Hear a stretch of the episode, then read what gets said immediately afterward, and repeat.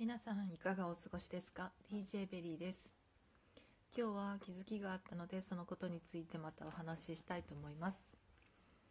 えっと前回の配信で、えー、宇宙と仲良し Q さんが大好きだというお話をさせていただきました。この前、えっと東京のトーク、えっとセミナー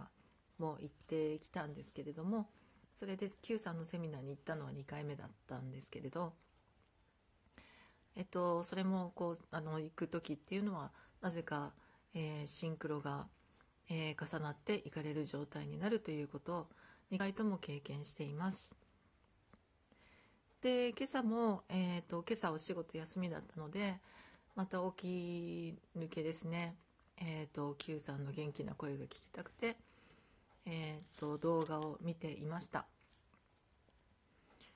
えー、昨日寝る時も、えー、Q さんのその動画を見て昨日配信の新しい動画だったので、えー、それを見て、え、見終わった頃に寝落ちしたという記憶なんですけどで朝起きてもう一回見直すという感じでしたそれぐらい、まあ、Q さんは大好きなんですけど、えーと、それで気づいたことがあります。えっと、Q さんは生き方として、えっとその陰口を言わないとか、えー、ポジティブな方方を見て生きていくっていう幸せも光の方を見て、えー、常に生きているんだっていう自分がそういうふうに、えー、実践しているんだ。だから、えー、いろんなあの人生のステージが上がっていくことができるんだよって自分ももともと,、えーと人のことを言ってしまったりっていうそういう世界にいたしえっと、そういうふうにしてしましていたんだけれどもやはりあの光を見て生きていきたいんだって言って人生を良くしてきたっていう、えー、お話をされていました。でそれそのお話の中ですごく刺さったのがまあそうは言ってもやっぱりえっ、ー、とまあ視聴者さんとかですねえっ、ー、とにあのそう困ってる人たちのところに来て、まあ、助けてくれよというような人もいるということなんですね。で、えっと、ただ、Q さん曰く、それはきついよと。俺はそれはしないと。まあ、それはきついよね。だって俺一人しかいないんだもんっておっしゃってます。で最初それを聞いた時に、まあ、昨日の夜寝落ちする前にそれを聞いた時にそうか Q さんみたいなパワフルな人でもそれはきついと思うんだなっていうぐらいの、えーと、感想だったんですけどで今朝もう一度その、えーと、動画を見てまあ思うにはそれはそうだよなと思うんですよね。まあ朝だったのでクリアな頭で聞いてるんですけどえっと、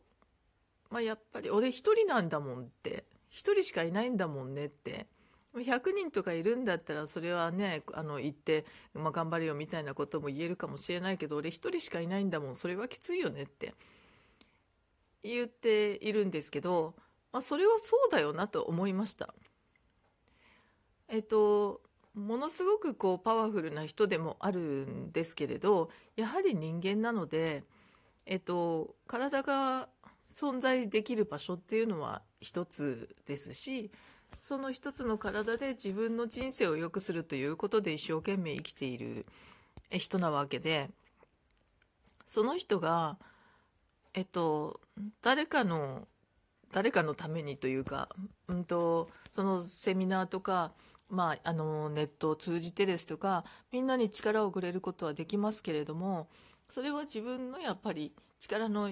できる範囲でやっていることでわざわざ、えっと、私たちを助けなさいよと言ってこう引きずり下ろそうとっていうかね、えっと、そちらの方に引っ張って困っている世界というか、えっと、そういうまあある種こう問題を抱えてしまった世界とかネガティブな思考の世界とかに、えっと、わざわざ出向いてさあみんな立ち上がろうぜっていうことっていうのはものすごいうんと神様的なことなんだろうなっては思うわけですよね。普通の人はできませんよねまして。普通の人はできないですって。人を変えることはできないって簡単に言いますけどそれはえっとそれは本当にできなくて。えっと、目の前に人がいてどんなにやその人が優しそうに柔らかそうに見えたとしてもその人の本当の内面を変えるっていうことは誰にもできないわけで、と、それをできるとすればそれはもう神様の力で何かしらそのか本人が変わろうという意思の中で神様の力に出会った時にそういうことになるんだと思うんですけどそれを、えー、一人間であるえーと、Q さんがどんなにパワフルであろうとそれを自分と Q さんが自ら僕はそうしようっていう理由がないといえばそうなんだなと思ったんですね。でそれをやったところでやややったところでというかやってそれをやることが Q さんにとっていいことでもないのかもしれないし、えっと、それで来てもらって助けてもらった方は嬉しいかもしれないですけどただその幸せになる力というのが本人たちに、えー、育たない限りまた同じことになるわけで救済頼みになっておんぶに抱っこということを期待されてもやはりそれはできないわけですよね。ということで、まあ、いろんなことを考えたんですけど Q さんがそういうふうに思ってる思って発言したかどうか分かりませんが、えっと、これは私の見解ですそうだよなって思った中でそう感じたんですね。Q さんがあれ Q さんぐらいパワフルな人でもそう思うっていうのはどういう、えー、とどういう、えーと、なんだろうな、